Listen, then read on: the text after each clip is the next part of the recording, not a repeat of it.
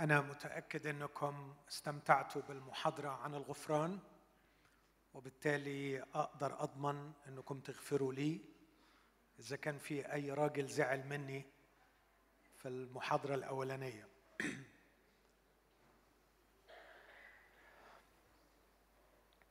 أتمنى أن تكون المحاضرة الأولى قدرت تحسسنا بهول المشكلة التي يعاني منها المجتمع والتي وصلت إلى بيوتنا ولمست كنائسنا أيضا على كل المستويات. آه، أقول الصدق والله شاهد أن حجم المشكلة كما أتلامس معه في الخدمة وفي العيادة أصعب جدا مما صورته في المحاضرة. الواقع أشد الما وأنا أعتقد إنه النتائج آه، سنرى يعني أثرها بعد سنوات طويلة قادمة. أعتقد إن إحنا محتاجين مش أقل من عشر سنين علشان فعلا نشعر بهول الكارثة الأخلاقية والنفسية والإنسانية التي تعاني منها المجتمعات بسبب الإباحية. أشير إلى إشارة صغيرة من التاريخ. أخطار التدخين كما ذكرت في الصباح لم تكن معروفة اطلاقا لكن النهارده بيتكلموا عن 4000 مادة سامة في التدخين وعن عشرات الأنواع من السرطانات التي يسهم التدخين في إنتاجها. هذه الحقائق المروعة لم تكتشف إلا بعد عشرات السنين من الأبحاث وحتى بعد أن اكتشفت أمام سطوة المال وقوة الشركات التي يقوم اقتصادها على هذه الصناعة لا تستطيع أن توقف الخطر. في اعتقادي أن البورنوغرافي والإباحية بشكل عام ستحصد نتائجها بعد سنوات طويلة وربما لا تكون هناك فرصة للعلاج بسبب الحجم المخيف لهذه الصناعة التي تفوق تجارة السلاح وتجارة المخدرات كما ذكرت بعض الأرقام في المحاضرة الأولى. الأمر الثاني أن الإباحية تهدد ليس فقط إنسانية الإنسان وأخلاقه والعائلة تهدد الحضارة.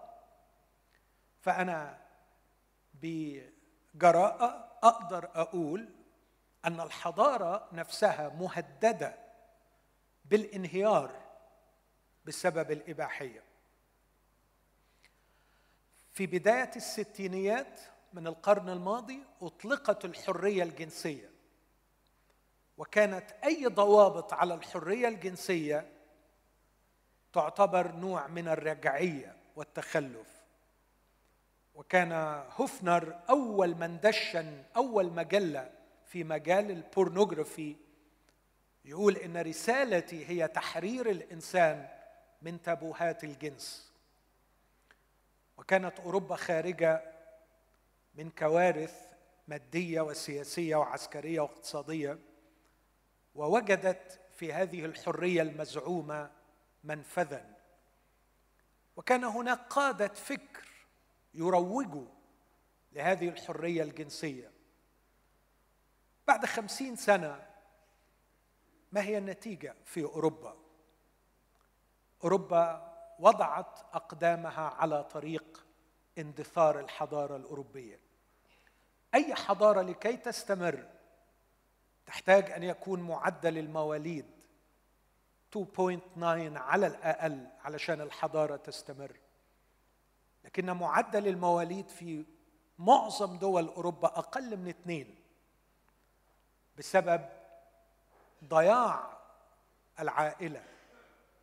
لا توجد عائلة ولا يوجد تقديس للعائلة. وبعدما هدموا العائلة ابتدأوا يهدموا قدسية الجنس. وهدموا قدسية الجنس واليوم يهدمون قدسية الجندر أن هناك رجل وهناك امرأة. سيلين ديون المغنيه المشهورة لها فيديو أخير صورها وهي تدخل مكان مملوء بالأطفال حديث الولادة. لكي تنزع اللون الروز واللون اللبني وتنشر اللون الرمادي وتنادي بأحقية هؤلاء الأطفال في أن يحددوا نوع جنسي جنسانيتهم في المستقبل. ليس من حق العائلة أن تفرض على الولد أن يكون ولدا ولا على البنت أن تكون بنتا. إخوتي لقد بدأ الله الحضارة الإنسانية بالفصل بين الأشياء. فصل الله بين النور والظلمة. فصل الله بين الليل والنهار. فصل الله بين اليابسة والمياه.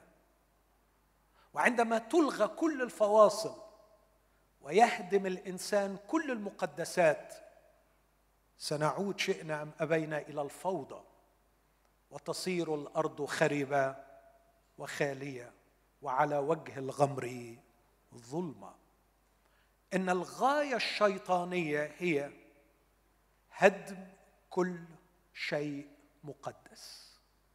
ومن أقدس الأشياء الجنس والعائلة وإنسانية الإنسان.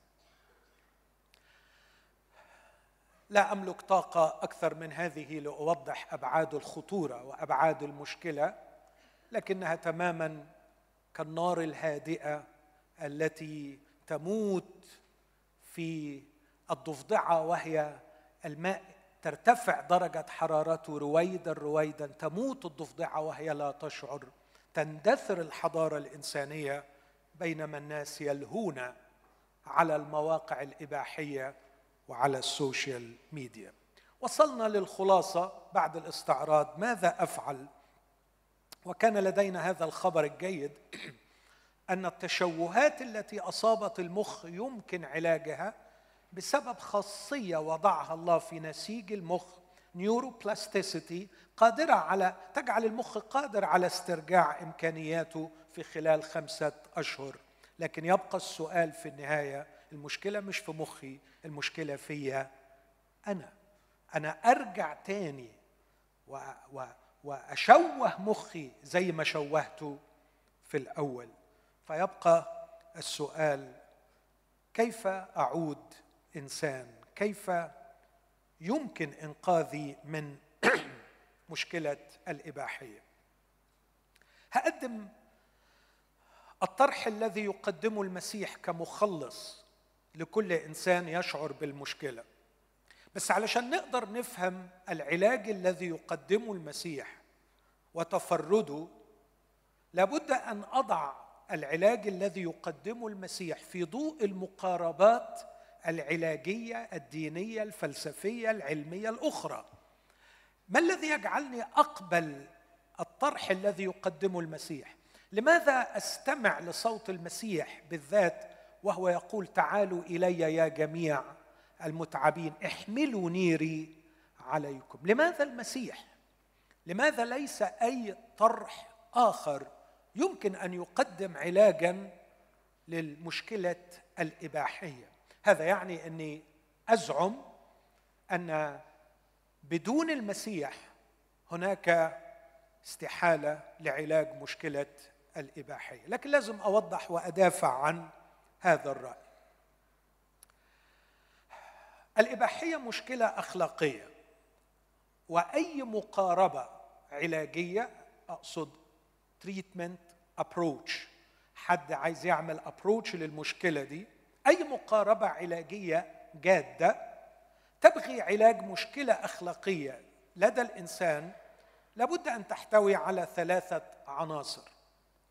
العنصر الأول هو البعد عن التسطيح واختزال الإنسان إلى مجرد جسد.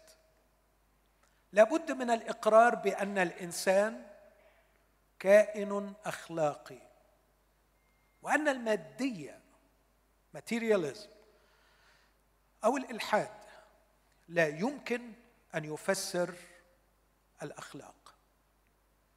حتى أينشتاين نفسه بكل عظمته كان يقول نستطيع أن نتكلم عن أساس أخلاقي للعلم. لكن لا نستطيع أن نتكلم عن أساس علمي للأخلاق. فالأخلاق لا نستطيع أن نصل إليها من خلال المعمل من خلال دراسة مخ الإنسان. الأخلاق والعقلانية والعلاقاتية مرتبطة بروحانية الإنسان. فالتسطيح واختزال الإنسان إلى مجرد جسد يجعل المقاربات العلاجية لعلاج مشكلة أخلاقية مقاربات غير جادة وغير نافعة. وأدي مثل واحد علشان الوقت. كانت نتيجة اختزال الإنسان إلى مجرد جسد عند الماديين وغيرهم هو استعمال أسلوب العصا والجزرة. استعمال أسلوب الثواب والعقاب. وأعتقد أنه جيرمي بيثم هو الفيلسوف الذي أكد على هذا الأسلوب كمحاولة بنثم عفوا بنثم محاولة لعلاج قضية الإنسان الأخلاقية. والقصة مأخوذة من الحمار الذي توضع امامه جزرة ويضرب من الخلف بالعصا. وللأسف الشديد أقول لأحبائي الجالسين أمامي الآن انتبهوا إلى خطورة هذا المفهوم. فمجرد اختزال الإنسان إلى جسد نرهبه بالعقاب ونرغبه بالثواب هذا لا يمكن أن يخلق لنا في النهاية إنسانا اخلاقيا. وأتجرأ وأقول حتى لو كان الثواب ثوابا الهيا والعقاب عقابا الهيا. الثواب والعقاب لا يخلقان انسانا فاضلا لا يخلقان انسانا ذا أخلاق حقيقية نابعة منه أصيلة. من يمتنع عن الزنا لأنه يعرف أنه في مكان موجود فيه توجد كاميرات تراقبه. ليس بطاهر. من يمتنع عن الزنا أو عن اشتهاء امرأة لأنه يعرف أن هناك عين تراقبه أو شخص يلحظه. ليس بنقي. ومن يعرف أنه عندما يعيش الطهارة سيرتقي في سلم الخدمة على سبيل المثال هو ليس بصاحب أخلاق. الأخلاق الناتجة من سياسة العصا والجزرة لا تليق بالإنسان. ألفن بلانتينج فيلسوف مسيحي أشهر يطرح طرح آخر إذا كنت أنا مجرد جسد ومخي هو الذي يسيرني وليس روح أو عقل. وباعتباري مادي أؤمن أن هذا المخ هو مجرد نتاج نهائي لتطور عشوائي. فكيف أثق في أحكام هذا المخ من جهة الحلال والحرام من جهة القضايا الأخلاقية؟ إذا كانت كتلة اللحم هذه هي تطور عشوائي فكيف أثق في أحكامها من جهة قضايا أخلاقية خطيرة؟ التطور كما يؤكد علماء يدفع الإنسان إلى البقاء وليس للرقي والسمو الأخلاقي. أقدر أفهم إن مخي يقول لي لو لقيت أسد داخل عليك اهرب. لكن ما أقدرش أفهم إن مخي يعلمني أن الطهارة الجنسية واجبة ولازمة. بالعكس بالعكس ربما لو مخي موجه فقط بنظرية التطور فينبغي أن نمارس الجنس بلا حدود من أجل البقاء. ومن أجل أن البقاء للأصلح فعلينا أن نوجد نسلا كثيرا. فالمخ الذي نتج عن تطور عشوائي لا يوجه الإنسان نحو الرقي الأخلاقي لكن بالكاد يوجهه نحو البقاء. فالتسطيح واختزال الإنسان إلى مجرد جسد لا يستطيع أن يقدم حلا اخلاقيا لمشكلة عويصة كمشكلة الإباحية. لكن الأمر الثاني الذي ينبغي أن تتضمنه المقاربة العلاجية لمشكلة الإباحية أو أي مشكلة أخلاقية هو الوعي الجيد بحجم المشكلة. داخل الإنسان في عمق كيانه وخارجه في مجتمعه. لابد أن نخرج أو يخرج الفلاسفة ويخرج رجال الدين من أبراجهم العاجية ومن مكاتبهم ومعاملهم. لابد أن يسمعوا أنين المرأة في البيت وأنين الطفل. لابد أن يخرجوا إلى الشارع ويروا المعاناة والدمار الذي أصاب أخلاق الفرد وأخلاق المجتمع. ولا يكتفوا بالتنظير في معاملهم أو في مكاتبهم. هل هناك وعي حقيقي بحجم المشكلة في عمق كيان الإنسان وفي المجتمع؟ هذا أمر ثاني سأعود إليه بعد قليل بس أذكر الأمر الثالث وبعدين أوضح النقطة الثانية. الأمر الثالث اللي المفروض أي مقاربة تهتم به هو تحديد المعيار الأخلاقي. الذي بناء عليه يتم اعتبار سلوك معين أخلاقي أو لا أخلاقي. لما هاجي أعالج واحد من مشكلة الإباحية أو أي مشكلة أخلاقية أكيد هبدأ بإن أقول له يا حبيبي ده غلط. والسؤال اللي أتوقعه لو أنا بحترم اللي قدامي يقول لي غلط ليه؟ أنا بستمتع. أنا ما بأذيش حد. وده اللي لغاية النهارده للأسف الشديد كثيرون بجهل ينتهجونه أنا لما بتفرج على porn مش بأذي حد. أنا لما بمارس الاستمناء أو ال masturbation أنا ما بأذيش حد. فين المشكلة؟ فين المشكلة؟ إحنا محتاجين نتفق على المعيار الأخلاقي الذي بناء عليه نحدد ما هو الخطأ وما هو الصواب. وهقف كتير شوية عند فكرة المعيار الأخلاقي والنظريات الأخلاقية والمدارس الأخلاقية التي تحاول أن تجيب عن هذا السؤال. لكن أرجع للنقطة الثانية عن الوعي بحجم المشكلة. الوعي بحجم المشكلة أزعم أن رجال الدين في بلادنا العزيزة يتعاملون مع الكتب أكثر مما يتعاملون مع البشر ويتعاملون مع الخطاب أكثر مما يتعاملون مع الألم. لم ينزلوا إلى طين البشر ليروا عمق المعاناة وعمق المشكلة. ربما لو فعلوا لسمعوا واحد من أقدس القديسين المسيحيين بولس الرسول وهو يصرخ ويقول ويحي أنا الإنسان الشقي. من ينقذني من جسد هذا الموت؟ لأني لست أفعل الصالح الذي أريده بل الشر الذي أريده لست أفعل. إني أشتاق أن أفعل الصلاح. الإرادة حاضرة عندي لكن أن أفعل الصلاح فلست أجد. كلما أريد أن أفعل الحسنى أجد الشر حاضر عندي. إن هذه الكلمات هي الصفعة على وجه من يسطحون المشكلة. اعمل الصلاح يا ابني اعمل الصلاح عشان ربنا يرضى عليك. اعمل الصلاح لئلا تروح جهنم. اعمل الصلاح علشان ربنا يكافئك. مين قال لك إن أنا مش عايز أعمل الصلاح؟ لماذا لا تدرك عجزي عن فعل الصلاح؟ تعرف ده بيقود إلى إيه؟ بيقود إلى شيء من اثنين والاثنين أردأ من بعض يقود إلى خفض مستوى الصلاح أو يقود إلى الرياء. وهذا ما امتلأ به المجتمع المصري. نزلوا البار ليتناسب مع ما يزعم صاحبه أنه صلاح. وطيها قوي. مجرد مجرد أقل بعض بعض الأشياء المظهرية الفارغة تجعل الشخص يرى نفسه أنه صالح.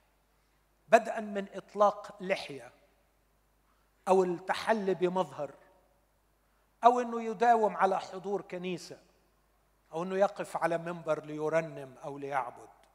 لقد خفضوا مستوى الصلاح لأنهم لم يواجهوا عمق المشكلة وأن المشكلة أعمق جدا من التنظيرات السطحية أو إنه يكون هناك حالة فجه بوقاحة وجراءة من الرياء الفج خلاص بيبقى قادر قادر إنه يطلع على المنبر أو يوعظ الناس وهو عايش في النجاسة. استمرأوا الرياء لأنه لم يوجد تناول حقيقي لعمق المأساة مأساة الإنسان. كيف أعبر عن مأساة الإنسان؟ يمكن واحد يقول لي إنه هذا يستلزم شيء من الوعي بالكتاب المقدس. أقول لا إن مجرد الأمانة العقلية intellectual honesty مجرد أمانة عقلية في قراءة الواقع تجعل الإنسان يعرف أن المشكلة أعمق جدا. مما نتصور المشكلة الأخلاقية. هذه كلمات دكتور زكريا إبراهيم أحد أكبر المثقفين والفلاسفة المصريين الذي كتب سلسلة كبيرة عن المشكلات الفلسفية مشكلة الحياة مشكلة الحب مشاكل كثيرة. أنصح بأي قراءة أي كتاب له. يقول العبارة دي إذا كان باستطاعتنا أن نفسر الحياة البيولوجية الصرفة على افتراض أن ثمة مبدا علميا أو مبادئ علمية تتكفل بتفسيره وطبعا إحنا في القرن 21 وعارفين العجز عن الوصول لأعماق الجسم البشري لكن الراجل بيفترض إنه نجحنا وعدينا وفسرنا جسم الإنسان. فهل نكون بذلك قد فسرنا حياة ذلك الكائن الحضاري الذي استطاع أن يخترع اللغة والعلم والآلة والتقنية؟ هل الإنسان بهذه البساطة تختزلوه إلى مجرد جسد؟ لماذا لا تفترضون أن هناك شيء أعمق في الإنسان يحتاج إلى تدخل أكبر من إمكانيات البشر. هذا ما يقدمه يسوع المسيح. يسوع المسيح بيقول إن الإنسان سامي جدا وراقي جدا ومعقد جدا للدرجة التي لا يستطيع معها العلم أو غيره أن يعالج مشكلته. فيلسوف ألماني بيتر فوست الإنسان هو الموجود المتوسط الذي يتراوح وجوده بين الحياة ال bios والعقل ال logos. إنه لا يجد الإشباع التام في الحياة المادية ولا يجد الراحة النهائية في العقل. الاقتباسين دول بس بأكد بيهم إن الناس لما بتقرأ قراية جيدة للإنسان بيستكثروا اختزاله إلى مجرد جسد. وبالتالي ال behavioral therapy أو مجرد وضع برامج علاجية تعتمد على الثواب والعقاب حتى ولو تبنتها رؤى دينية هي سياسة فاشلة في علاج أخلاقيات الإنسان. ما بالك بمشكلة معقدة زي الإباحية؟ إحنا مش عارفين نعلم الناس يبطلوا الكذب بالثواب والعقاب ولا يبطلوا النفاق ولا الرياء ولا الخيانة. كيف بعد أن حفرت الإباحية طرقها في المخ البشري ولخبطت كيان الإنسان يتم علاجها بالثواب والعقاب. إنه تسطيح مخزي. لكن عبد الرحمن الأبنودي حقيقة قال كلام جميل وأحيانا ما يعجز عنه الفلاسفة يقوم به الشعراء. بيقول بنلف في دواير والدنيا تلف بينا ودايما ننتهي لمطرح ما ابتدينا. طيور الفجر تايهة في عتمة المدينة بتدور. ما بنكتبش الرسائل ما بننتظرش رد لحد في يوم سمعنا ولا بنسمع حد. طيور العمر تايهة في عتمة المدينة بتدور. ساكنين في عالم يعشق الخطر. فيه الطيور تهرب من الشجر وتهرب النجوم من القمر وتهرب الوجوه من الصور. بنلف في دواير ندور على الأمان وتلاقينا رجعنا تاني لنفس المكان. ندور ندور ندور. نحلم ونحلم بالحياة المفرحة وأتاري أحلامنا بلا أجنحة. ندور ندور ندور بجناح حزين مكسور. ساعات نشوف في العتمة وساعات نتوه في النور. ساعات عيوننا بالأسى تفرح وساعات في ساعة الفرح ننوح. ولا حاضر ولا ماضي تروس بتلف على الفاضي. ولا فينا شباب زعلان ولا فينا شباب راضي. ما فيش غير إننا بندور ندور ندور. أعتقد هذه النظرة لضياع الإنسان ولعجز المجتمع عن أن يقدم إرشادا ونورا للإنسان يهديه في ظلمته الأخلاقية أو يقدم له يد العون لينقذه. كان رصدا قويا من فيلسوف شاعر شعبي لكنه قدم الحقيقة القراءة الصحيحة. طبعا من الممكن إن رجل الدين يقول له لا ده كل حاجة باينة وكل حاجة سهلة وهي الدنيا بسيطة تعمل الخير وتبعد عن الشر والدنيا هتبقى مية مية. هذا تسطيح لمشكلة الإنسان الأخلاقية. لكن اسمع أيضا هذا الرجل العظيم اللي أنصح بقراءته هو أديب روسي حصل على جائزة نوبل سنة 60 ألكسندر سولجنيتسين يقول هذه الكلمات الجبارة وهو أديب له يعني ثقل العالمي يا ليت الأمر كان بسيطا. آه لو كانت المسألة هي أن هناك أناس أشرار موجودون في مكان ما يرتكبون بغدر كل الشرور. كان كل ما يلزم إن ذاك هو عزلهم بعيدا عنا ثم تدميرهم. اسمع العبارة اللي جاية. لكن المشكلة هي أن الخط الفاصل بين الخير والشر لا يمر بين الدول وأضيف ولا بين الأديان ولا بين الطبقات الاجتماعية ولا بين الأحزاب السياسية لكنه يمر بالضبط في وسط كل قلب بشري ومن خلال قلوب كل البشر ومن منا يريد أن يدمر قطعة من قلبه. يا لجمال هذا الرجل. أين يقع الشر؟ ليس في محور الشر ليس في حزب ليس في دين ليس في طبقة اجتماعية. فهموها إنها طبقات اجتماعية وهو طالع من نار جحيم الصراع بسبب الطبقات الاجتماعية. ماذا حدث بعد الثورة البلشفية؟ أنصفوا المظلومين. انتهى القهر. طلعوا المظلومين لفوق وجلسوا في القصر. عملوا إيه المظلومين؟ قهروا أضع مئات أضعاف شر من سبق وقهروهم. ماذا فعلوا في الثورة الفرنسية عندما نالوا حريتهم بالثورة؟ أقاموا المقصلة. إن الكارثة ليس في طبقة اجتماعية تقهر ولا الكارثة في دين أو في فلسفة. الكارثة في قلب الإنسان. إخوتي هذه هي بداية الطرح الذي أطرحه المسيح. المسيح قال ليس ما يدخل إلى الإنسان ينجس الإنسان لكن ما يخرج من قلب الإنسان. طرح يسوع المسيح أعتبره طرحا فريدا صحيحا لأني كطبيب أرى أنه بدون تشخيص صحيح لا أمل في علاج صحيح. والمسيح يسوع قال أن المشكلة الحقيقية ليست في نظام أو فكر أو دين أو عقيدة لكن المشكلة هي في قلب الإنسان. يعوزني الوقت أن أقرأ لكم آيات من الإنجيل. توضح لنا فكر المسيح أنه من قلوب الناس تخرج الشرور. وأنا أناشد كل من يسمعني سواء كانت مشكلته هي الإباحية أو أي مشكلة أخلاقية أخرى. أخي أختي أرجوك أن تبدأ بهذه النقطة. أن تضع يدك على قلبك وتقول هنا يكمن الداء. هنا يكمن الداء. وإذا وصلت إلى هذه النقطة ووضعت يدك على قلبك واعترفت ان هنا مكمن الداء ومن هنا ينبع الشر. ارفع عينك إلى السماء واطلب من الذي قام من الأموات أن يحييك ويخلق فيك إنسان جديد في الداخل.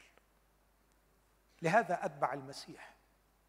ليس لأنه قدم عقيدة جيدة لكن لأنه خلصني من خطيئتي. لأنه يحررني ويشفيني ويرفعني وينصرني اخلاقيا في صراعي مع الشر. ربما رمز يعني أتعلم منه درس. لا أقول أن هذا هو التفسير الوحيد لكن أتعلم منه درس. قال له اذهب إلى شعبي وقل لهم إني سمعت صراخهم وسأنقذهم. مين ده؟ موسى. فموسى قال له ربنا مش هيصدقوني. ما هي قدرتك العظيمة حتى يصدقوني؟ فربنا اداله ثلاث معجزات. كان في واحدة منهم لها معنى جميل. حط إيدك في عبك. ويتهيأ لي أتصور إن حط إيده اليمين في عبه الشمال. أتخيل ده مجرد تخيل. طلع إيدك من عبك فصارت برصاء. وبعدين انزعج وارتعب كأنه يقول هل كل هذا الدنس في داخلي؟ كانت هناك إرهاصات قصة الخلاص كانت هناك بداية إعلان الله عن نفسه المخلص. قصة خروج بني إسرائيل هي أكبر قصة خلاص في العهد القديم. ثم قال له لا تخف حط إيدك تاني. فعادت صحيحة. وكأن المسيح يريد أن يقول لنا أن المشكلة في القلب وبالتالي العلاج يبدأ من القلب. العلاج من الداخل للخارج وليس من الخارج للداخل.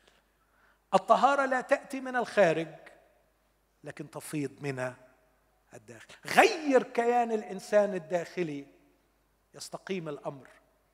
لكن ارهب وارعب ورغب بجهنم وبجنة أو بسماء أو بجحيم و...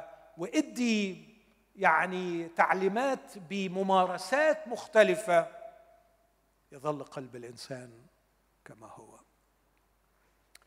سولشينيتزن كشف هذه الحقيقة. أنا في الواقع لا أعرف إذا كان مسيحيا أم لا لكن أصادق بكل قلبي على ما يقوله أن خط الشر يمر في قلب الإنسان. لكن أنتقل للنقطة الثالثة معيار الفعل الأخلاقي. النظريات الأخلاقية المختلفة اللي حيرت علماء الأخلاق وهي نظريات بالعشرات يعني يعني إرهاق شديد جدا علشان تجمع كل النظريات الأخلاقية اللي بناء عليها يقدر فلاسفة الأخلاق يقولوا الفعل ده أخلاقي أو الفعل ده لا أخلاقي. لكن باختصار ممكن أجمعهم في ثلاثة. في نظريات بتركز على الفعل في نظريات بتركز على نتائج الفعل في نظريات بتركز على الفاعل. إيه معنى الكلام ده؟ النظريات اللي بتركز على الفعل تقول في أفعال صح وفي أفعال غلط. هي كده. هي كده. هو الفعل ده صح والفعل ده غلط. ممكن تقول الفعل ده حلال والفعل ده حرام. السؤال اللي بيتوقعه الشخص بناء على إيه هنا تيجي مدرستين كبار. في مدرسة بتقول الوصية الإلهية ال divine command ربنا قال كده. ربنا قال الفعل ده صح والفعل ده غلط. بس الحقيقة الحكاية دي صعبة شوية. رغم احترامنا ليها ورغم احترام المسيح ليها ورغم إن المسيح في العظة على الجبل قال أنا ما جئت لأنقض بل لأكمل. بس لاحظ وقال إن الوصية الإلهية مطلوبة. سمعتم أنه قيل وأنا مش بلغيه بس أنا باخدها إلى بعد أعمق أما أنا فأقول. لكن علاج المسيح لا يقتصر على الوصية الإلهية. ودي لك مثل بسيط جدا. على فكرة الفريسيين كان عندهم الوصية وأطاعوا الوصية. بس تعرف ربنا يقول عنهم إيه في سفر إشعياء؟ هذا الشعب يكرمني بشفتيه أما قلبه فمبتعد عني بعيدا. وأنا أتساءل أمام الله بإخلاص واتضاع. هل ترضى يا الله بهذه العبادة وهذه الطاعة الناتجه عن الخوف أن الراغبة في الثواب دون تغيير في القلب؟ أعتقد أن أي حد فينا لا يقبل أن ابنه يكون بيعمل أعمال جيدة وهو عارف أن الولد من جوه مش كويس بس بيعمل الأعمال الكويسة خوفا من عقاب أو طمعا في ثواب. لكن ما نأباه على أنفسنا ما نرفضه في معاملاتنا نقبله على الله. إخوتي الأعزاء باختصار الفعل الجيد لا يعني أن الفاعل جيد. قد يكون الفعل جيدا والفاعل في منتهى السوء. ليس لأنك فعلت فعل جيد هذا يضمن أنك شخص جيد. وأعتقد أن قصة الفريسيين هي أقوى دليل على هذا. في أوروبا في عصر التنوير طبعا بالإضافة لدي يعني أقول إنه حكاية الوصية الإلهية إنه لو في النهاية الطاعة للوصية هي طمع في الثواب أو خوف من العقاب فهذه نفعية أخلاقية وليست تعبر عن كيان جيد. لكن أوروبا في عصر التنوير رفضت الوصية الإلهية تماما. وطلع فيلسوف الأخلاق الأكبر والأعظم في التاريخ إيمانويل كانت وقال إحنا مش محتاجين للوصية الإلهية علشان تقول لنا إيه الصح وإيه الغلط. طب إيه اللي يقول لنا؟ قال المنطق. المنطق. وبدون دخول في تفاصيل كثيرة مش أنا اللي بنتقد لكن كثيرون من المفكرين ينتقدون نظرية كانت لسبب أو لسببين. سبب فكري فلسفي وسبب تاريخي. السبب الفكري كيف نعرف الأخلاق بالمنطق؟ المنطق ليس نبع للأخلاق. المنطق مسطرة. المنطق أداة. المنطق هو الذي يجعلنا نحكم مثلا على الرياضيات. لكن الأخلاق تحتاج إلى نبع. يخرج لنا الصلاح فنعرف ما هو الصلاح. نبع يرينا رفض الشر فنفهم ماذا يعني أن نرفض الشر. المنطق تول وليس مصدر للأخلاق. لكن صارت أوروبا قرون تقريبا من 1750 عصر التنوير ولغايه بدايات القرن العشرين. وماذا كانت النتيجة بعد الاحتفال بالمنطق واعتباره المصدر والمقياس وحل معه مفتاح كل الأسرار وهيحل كل المشاكل؟ حربين عالميتين طاحنتين. طحنوا أوروبا ودمروها. اقرأوا من فضلكم أو شاهدوا الدوكيومنتريز اللي بتتكلم عن ماذا فعل الأوروبيون بعضهم في بعض. ماذا فعلوا في حروبهم؟ كيف كانوا يذبحون بعضهم بعضا؟ ضحايا الحرب العالمية الثانية سبعين مليون نسمة. ماذا فعل ستالين؟ كيف قتل كل أصدقائه؟ عشرين مليون لوحده ستالين قضى عليهم في حياته. ماذا فعل هتلر؟ هذا هو المنطق الذي قالوا أنه يحل محل المصدر أو الوصية الإلهية. فحكايه إنه كانت كان يقول الفعل ده صح لأن المنطق بيقول إنه هو صح. عايز تعرف هو صح ولا لا؟ كيف يتفق مع المنطق؟ اعتبره قانون عام كل البشر تمشي وراه إذا لقيته يتفق مع المنطق يبقى ده فعل حلال تعمله. إذا لقيته لو عملته قانون عام ولا يتفق مع المنطق يبقى بلاش منه. عشان كده طلعت مدارس تانية بعد كانت لما اكتشفت ضعف هذه النظريات وقالوا الفعل يحكم عليه مش في ذاته لكن يحكم عليه في نتائجه. هو هيوصل لإيه؟ لكن دي برضو أدت إلى نتائج كتيرة خاطئة وعملت مشاكل كتير جدا. أبسطها الغاية تبرر الوسيلة. طالما أنه العبرة هو يعني مثلا يصبح مثلا مثلا الكذب حلال ممكن. مش يعني أنت دلوقتي راجل متخانق مع مراته مثلا وأنت عايز الصلح الصلح ده خير ولا مش خير؟ خير. قول لها ما خانكيش وخلاص. أيوه بس هو خانها مش أنت عايز خير؟ أنت عايز خير ولا شر؟ عايز تصلح بينهم ولا تزود الفرقة؟ خلاص يا أخي. أيوه بس أنا كده هكذب بس المنتج النهائي خير يبقى اكذب هندخل في مشاكل كتير قوي إذا اعتبرنا أن الفعل يحكم عليه من نتائجه وليس في ذاته. لكن في مدرسة ثالثه ودول رجعوا لورا شوية لأرسطو وقالوا لا القضية هي الفعل ولا نتائج الفعل لكن القضية هي الفعل وبيسموها virtue ethics أخلاق الفضيلة. أن الشخص يكون فاضل فينتج الفضائل. والحقيقة كده اقتربوا جدا من الطرح الذي يطرحه المسيح. بس فاتهم حاجتين. الحاجة الأولانية ما هو المقياس؟ من هو الشخص الفاضل؟ كيف أعرف الشخص الفاضل؟ الحقيقة أنا بشبط في النظرية دي بإيديا وأسناني لأنه حاسس إنها هي دي اللي هتحل. إنه تكون الأخلاق نابعة من شخص فاضل.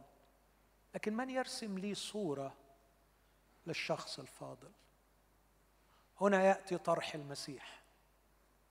قدم نفسه بكل جرأة.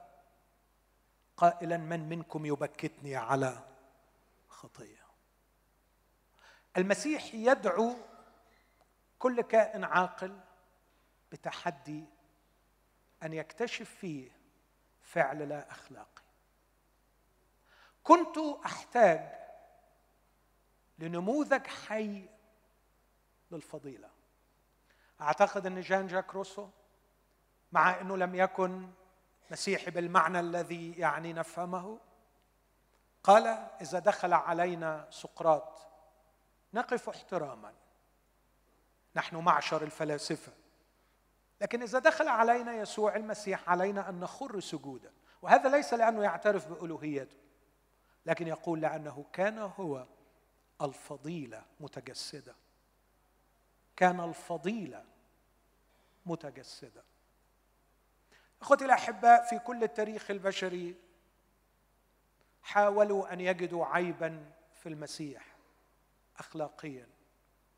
أرجوكم اقرأوا عظة الجبل واقرأوا عن حياته في الأناجيل الأربعة. فهذا هو المصدر الوحيد المضمون للقراءة عن أخلاق المسيح. واتركوا الفرصة لعقولكم أن تنبهر ولخيالكم أن يتنقى بأخلاقيات هذا الشخص. أنا مش عايز أتزحلق ناحية أن أتكلم عن أخلاقه لكن في ضوء نقدي لهذه النظرية مع احترامي لها أقول أنا أوافق على أن يكون الفعل الأخلاقي نابع من شخص فاضل لكن السؤال أين النموذج؟ أين المثل اللي انسباير أين المثل اللي يلهمنا؟ نحن نحتاج إلى الفضيلة نحتاج إلى إنسان عشان كده يسوع سمى نفسه ابن الانسان هذا هو النموذج الذي يريده الله للإنسان. لكن الأمر الثاني أين القوة؟ ليس فقط أين النموذج لكن أين القوة؟ من الممكن أن ترسم لي ملامح أجمل شخصية أخلاقية. خيال أنا أحب أشوف نموذج. لكن ترسم لي خيال لكن هسألك أين القوة؟ وهنا أيضا المسيح يقدم القوة. يقدم القوة للعلاج الأخلاقي من خلال طرح الثلاثي اللي أشرت إليه. قدم لي تغييرا معجزيا داخليا. المسيح أتى بمملكة روحية أتى ينادي بنفسه ملكا ملكا على العقول والقلوب. يؤسس ملكوت الله ويدعونا جميعا أن ندخل إلى ملكوت الله. كان يكرز ببشارة الملكوت ويدعو الناس إلى الدخول في مملكة الله. بس حط شرط. إذا كنت عايز تبقى عضو في مملكة الله لازم يكون لك أخلاق أولاد الله. وعشان يكون لك أخلاق أولاد الله لازم أنت نفسك تكون من أولاد الله. سهلة ها؟ هذه هي مملكة الله. الله في المسيح يقدم نفسه ملكا يقيم مملكة عظيمة أخلاقية روحية ويدعونا جميعا للدخول إلى ملكوت الله.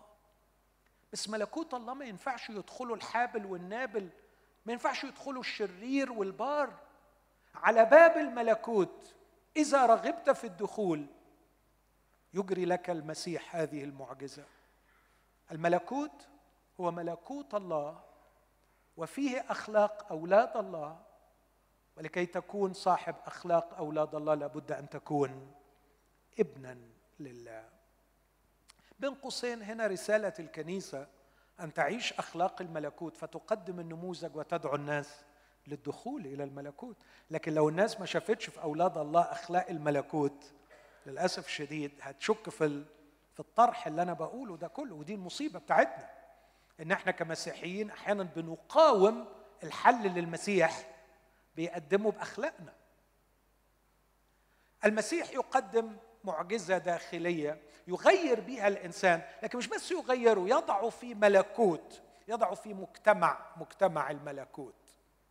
وده مهم قوي لكن الأمر الثاني أن المسيح يقدم للإنسان وسيلة صحيحة لمواجهة الضغوط لكي يتعامل مع الضغوط بشكل لا يقود إلى انحرافات أخلاقية. وهنا يضع في علاقة مع أبيه. ثم أخيرا المسيح يضع الإنسان الذي يقبله داخل قصة كبيرة. هي قصة الله قصة باقية قصة أبدية. ليه اخترت الثلاث حاجات دول؟ أن الإنسان يحتاج إلى تغيير داخلي وأنه يحتاج إلى مجتمع ويحتاج إلى منهج صحيح لمواجهة الضغوط ويحتاج إلى قصة أكبر من قصته لأنه الأربع حاجات دول هم بالضبط اللي تتلخص فيهم كل الوسائل التي يلجأ إليها علماء النفس والأطباء النفسيين لمحاولة تحرير الإنسان من الإباحية. لكن يقدمون هذه الأشياء الأربعة كنظريات بعجز. لكن المسيح يقدم الحل العملي.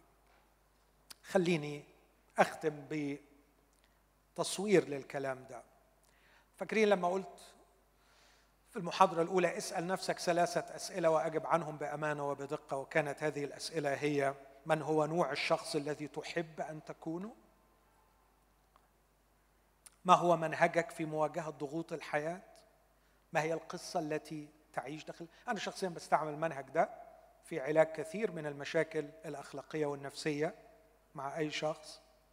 اشتغل cognitive therapy يعني علاج معرفي إدراكي. يسوع بيقدم نفس المنهج. من ناحية نوع الشخص الذي تحب أن تكون تكلمت عنه لكن لقيت واحد مقدم الطرح الجميل ده بيقول أنت تحب تكون مين؟ واسأل نفسك سؤال تاني مين الرجالة اللي بتحترمهم؟ اللي تحب إنك تكون منهم؟ وسؤال ثالث لطيف ماذا تريد أن يقال عنك في جنازتك؟ يمكن الثلاث أسئلة دول يساعدوك. أنت تحب تكون إيه بالظبط؟ ما هو منهجك في مواجهة ضغوط الحياة؟ الطب النفسي والعلم النفسي يقول تجنب الهروب. لكن الضغوط أقوى منا في معظم الأحيان. طب ما اهربش وأعمل إيه؟ أنا مش قادر. ودي الكلمة اللي بنسمعها باستمرار. في بقى حكاية القصة. والنهاردة يعني واحدة اسمها إيمي إصفهان سميث عملت كتاب رائع منتشر اسمه قوة المعنى The Power of Meaning. بتقول إنه يحل مشاكل كثيره من ضمن الأطروحات اللي بتقدمها إن لازم الإنسان يعيش في قصة أكبر من قصته. حسوا إنه الإنسان محتاج يندمج في قصة كبيرة تحرره من دورانه حول نفسه فيتحرر وأنا أعتقد إن ده فعلا طرح رائع جدا للتحرر من الإباحية. بس السؤال إيه هي القصة اللي, اللي هيقدموها لي؟ البعض يحتقر الانحصار في القصة الصغرى ويبحث عن قصة أكبر إلا أن القصص الأكبر التي يقدمها العالم تفشل في جعل الحياة ذات معنى. هذا لأنها تعجز عن التعامل مع أكبر مشكلتين أفقدوا الحياة غرضها وأضاعوا منها معناها ألا وهما شر الإنسان في الداخل وفوضى العالم في الخارج. القصص اللي بتتقدم من المجتمع النهارده على إنها أكبر من قصتي الصغيرة جميلة لكن ما تحلش المشكلتين دول. زي إيه القصص دي؟ البيئة. حقوق الحيوان الاحتباس الحراري العدالة الاجتماعية الحريات السياسية الشاليمول بلاستيك نبطلها وهي دي القصة. البيئة. عارفين؟ دي قصص مقدمة النهارده. والغريب جدا تلاقي الأولاد والبنات دول يدافعوا يعني بشراسة عن القضايا دي ويتحمسوا ليها وبعدين يدخل يشوف porn جوه. يعني ما عندوش مانع يشارك في ال sex trafficking ويبقى عارف إن الناس دي slaves عبيد. عملوا لهم عمليات تجميل لما قطعوا حيلهم وصرفوا عليهم قد كده في التصوير وفي العمليات علشان يبيعوا له المنتج ده. وهو عارف إنه بيشترك في تجارة قذرة بس الحقيقة بيطلع بعد كده يدافع عن حقوق البيئة والحيوان والشاليمول بلاستيك بلاش منها. لكن المسيح يقدم شيئا أعظم. من هو ما هو نوع الشخص الذي تحب أن تكونه إنسان الملكوت في مجتمع الملكوت يعيدك لحضن الآب ولبيته ويقدم لك قصة الملكوت الأبدي. بصوا معايا على اللوحة دي.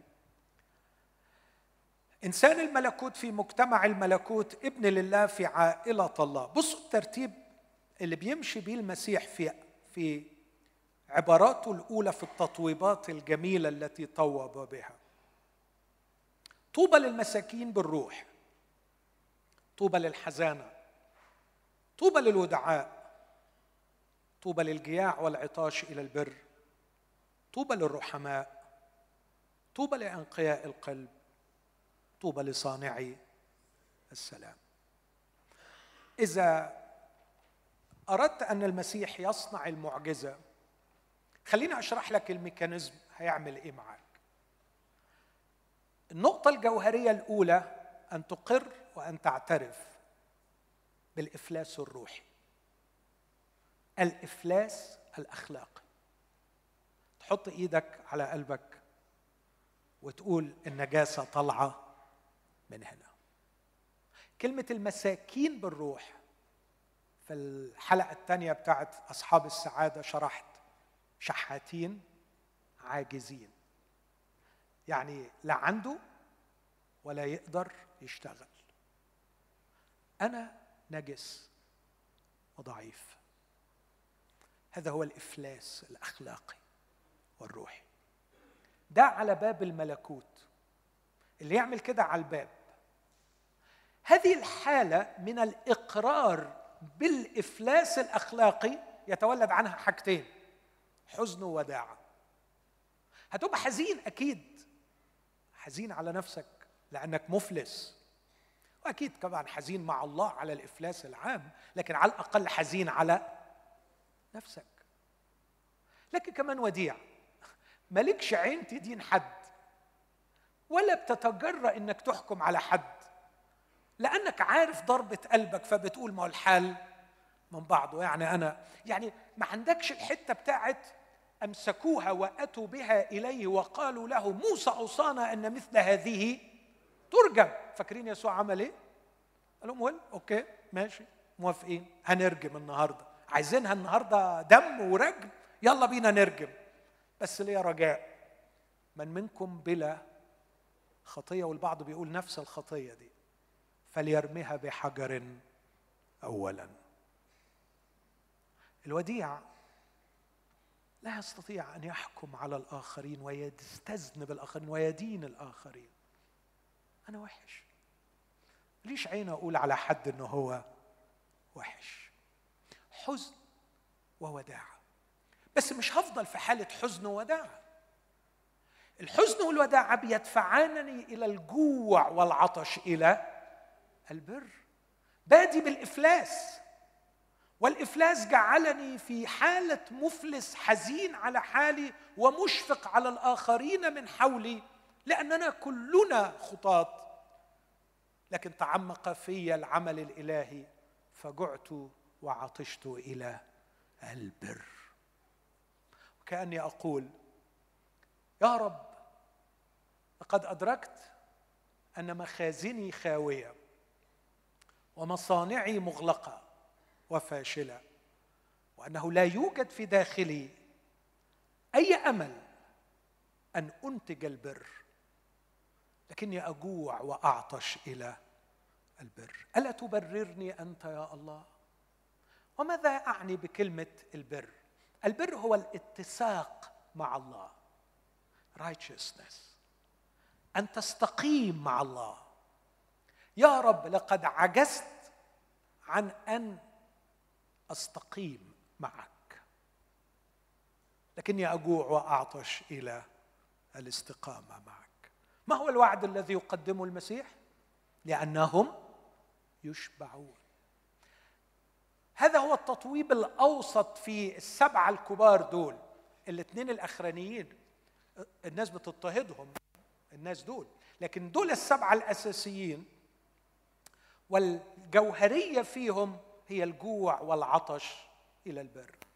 عندما يشبع الشخص بالبر الالهي يقدم له ويشبع في الحال ينتج ثلاث أشياء. من جهة البشر يصبح رحيما ومن جهة الله يصبح معاينا ومن جهة الله والبشر يصبح صانع سلام. هذه حالة ابن الملكوت حر من الإباحية حر من الفساد الأخلاقي. في تعامله مع الناس يحب قريبه كنفسه ويرحمه. أيها العبد أما كان ينبغي أن ترحم العبد رفيقك؟ يرحم. لكنه أيضا نقي في الداخل فيعاين الله ثم يخرج إلى العالم يصنع سلام بين الناس وبعضهم وبين الناس. والله. فمن جهة البشر رحيم من جهة الله يعاينه. نقي القلب ثم صانع سلام. هذا هو الإنسان الحر من الإباحية ومن الفساد الأخلاقي. هذا ما ينتجه يسوع. هذه هي المعجزة الأخلاقية على باب الملكوت التي ينتجها يسوع. لكن ما هو المنهج في مواجهة ضغوط الحياة؟ يقول يسوع هذه الكلمات في عدد ستة. من متى خمسة؟ أما أنت فمتى صليت فادخل إلى مخدعك واغلق بابك وصلي إلى أبيك الذي في الخفاء. فأبوك الذي يرى في الخفاء يجازيك علانيه عدد ثمانية. أباكم يعلم ما تحتاجون إليه قبل أن تسألوه. لذلك أقول لكم لا تهتموا لحياتكم بما تأكلون. وبما تشربون ولا لأجسادكم بما تلبسون. أليست الحياة أفضل من الطعام والجسد أفضل من اللباس؟ انظروا إلى طيور السماء إنها لا تزرع ولا تحصد ولا تجمع إلى مخازن. وأبوكم حلو قوي يقول الطيور بس يقول أبوكم مش أبوها يقوتها. ألستم بالحري؟ أنتم بالحري أفضل منها. وما منكم إذا اهتم يقدر أن يزيد على قامته ذراعا واحدة. ولماذا تهتمون باللباس؟ تأملوا زنابق الحقل كيف تنمو لا تتعب ولا تغزل. ولكن أقول لكم إنه ولا سليمان في كل مجده كان يلبس كواحدة منها. فإن كان عشب الحقل الذي يوجد اليوم ويطرح غدا في التنور يلبسه الله هكذا أفليس بالحري جدا يلبسكم أنتم يا قليلي الإيمان؟ فلا تهتموا قائلين ماذا نأكل أو ماذا نشرب؟ أو ماذا نلبس؟ فإن هذه كلها تطلبها الأمم لأن أباكم السماوي يعلم أنكم تحتاجون إلى هذه كلها. لكن اطلبوا اولا ملكوت الله وبره وهذه كلها تزاد لكم. فلا تهتموا للغد لأن الغد يهتم بما لنفسه يكفي اليوم شره. هذا هو ما يقدمه المسيح. هعمل إيه في ضغوط الحياة؟ واحد أكيد هيسأل سؤال هنا يقول بس أنا صليت وهو ما استجابش. واحد عايش في البورنوجرافي وعايش في الإباحية وبعدين اتزنق فصلى وربنا ما استجابش. تعرف لو ربنا استجاب في الحالة دي يبقى بيعمل جريمة أخلاقية؟ لأنه بيدعمك في سكتك. حضرتك في ال porn وعندك مشكلة وحضرتك في ال porn ومن غير مشكلة أيهما أسوأ؟ A ولا B B طبعا. B طبعا. لأنك وأنت من غير المشكلة الغباوة عمالة تزيد. تبقى قادر. تبقى قادر. يمكن لما تتكسر شوية نوصل لمرحلة مسكين ومفلس. بصوا أحبائي في خطأ جوهري قوي في موضوع الصلاة ده اشير إليه باختصار. مفهومنا كله إنه أنا طبعا الكتاب بيستعمل لغة تصويرية بس إحنا بنسيء تفسيرها. مفهومنا كله إنه ربنا في حتة وإحنا في حتة. بعدين نتزنق فنعمل إيه؟ نروح له نخبط على بابه. يقول مين؟ أقول له أنا جيت نورت البيت. افرح بقى أديني جيت لك. أخي. تعرف كلهم كانوا بيتحايلوا عليا علشان أصلي. وأديني صليت. تشكر ربنا يا ربنا ان أنا صليت. يلا افرح بقى ورحب بيا واديني اللي أنا عايزه. ومفهومنا برضو ان اخد اللي عايزه واعمل إيه؟ وامشي. والحقيقة أنا هكون اصيل وهقول له متشكرين قبل ما امشي. وهمشي واعيش حياتي. ولما اتزنق تاني أروح له. هذا المفهوم حقير للصلاة. حقير للصلاة. الصلاة في المفهوم المسيحي مش واحد قاعد بره البيت بيروح يخبط على باب أبوه لكن بينتقل من الخارج إلى الداخل. ده قاعد في حضن أبوه ده عايش مع أبوه. المسيح مش بيقول لك تعالى أدي لك حرية وامشي. المسيح بيقول تعالى إلزق فيا فتتحرر. مش بيقول لك صلي فتخلص من الضغوط. نو no. لكن بيقول تعالى التصق بأبيك وعيش معاه حياة. والمسيح وضح. يعني بعد كده لما سألوه طب هو إحنا نصلي قد إيه يعني ونعمل إيه؟ قال لهم ينبغي أن يصلى كل حين. أن تكون في حالة إقامة مع أبيك. أول ما تفتح عينك الصبح. عندك كم سنة كبير في السن؟ مش أكبر مني. قول له هجمي اديني حضن. قول لأبوك كده. هو إحنا بداية لقائنا معاك الابن الضال كانت إيه؟ حضن. حضن. وصدقني من غير الجرعة دي كل يوم مش هتعرف تعيش. قول له احضني طبطب عليا. طمني. عايز أخرج؟ وأنا في حضنك. وعايز ودني تبقى طول اليوم على فمك. مش عايزك تحرمني منك. أنا بخاف. أنا مش قد الدنيا ولا قد الشر اللي بيطلع مني. لكن في حضنك أنا مطمئن. مش هبعد عنك.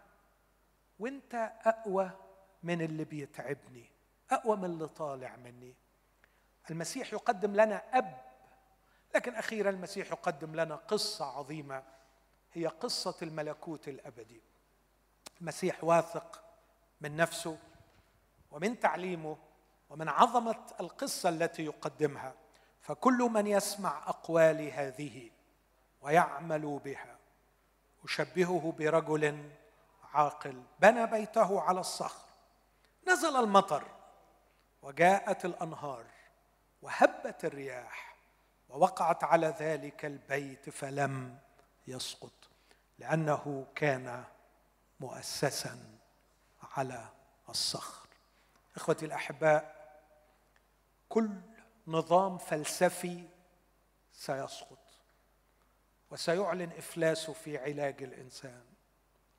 وكل نظام سياسي وكل شيء أنتجه الفكر البشري في النهاية مبني على رمال.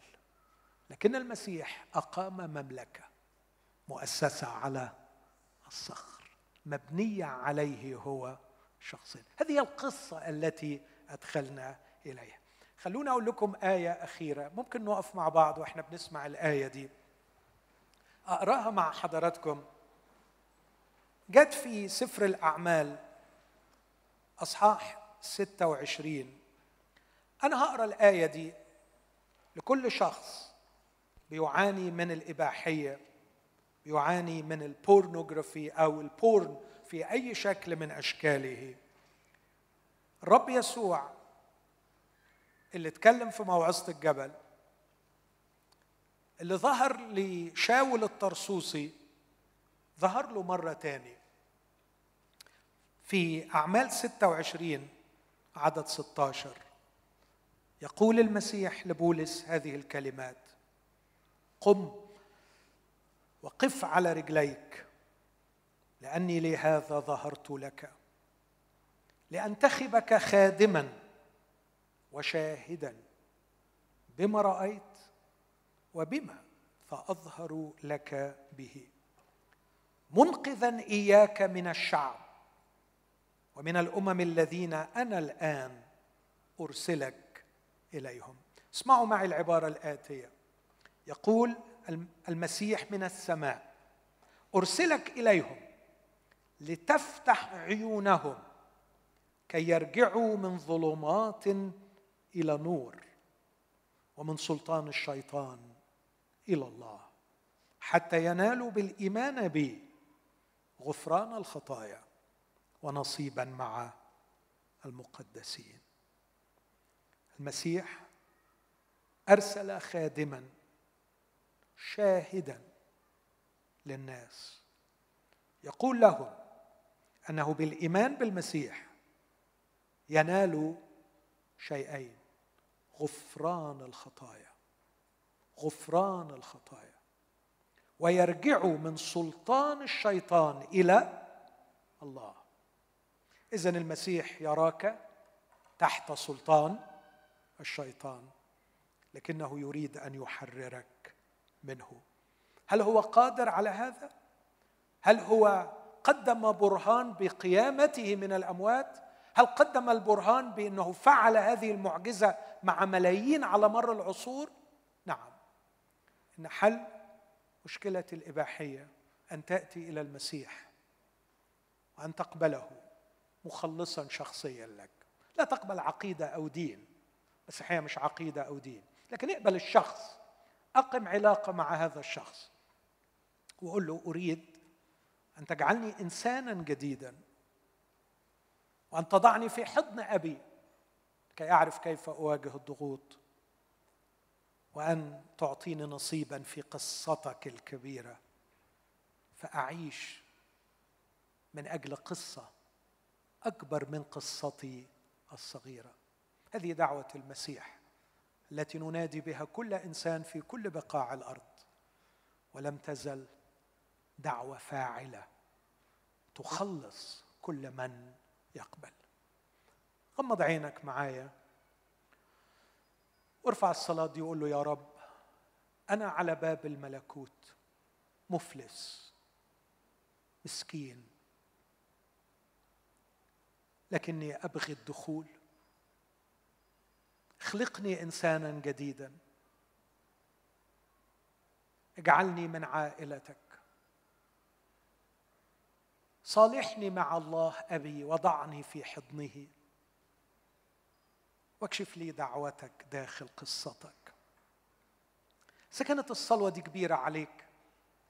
خليني أسهلها لك قوي ارفع قلبك وقول له اللهم ارحمني. أنا الخاطئ. اللهم ارحمني أنا الخاطئ.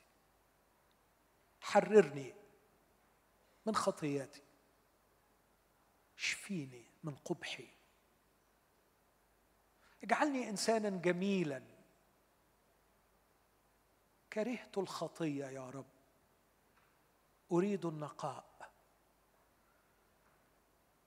ارحمني أنا الخاطئ. آمين. تفضلوا استريحوا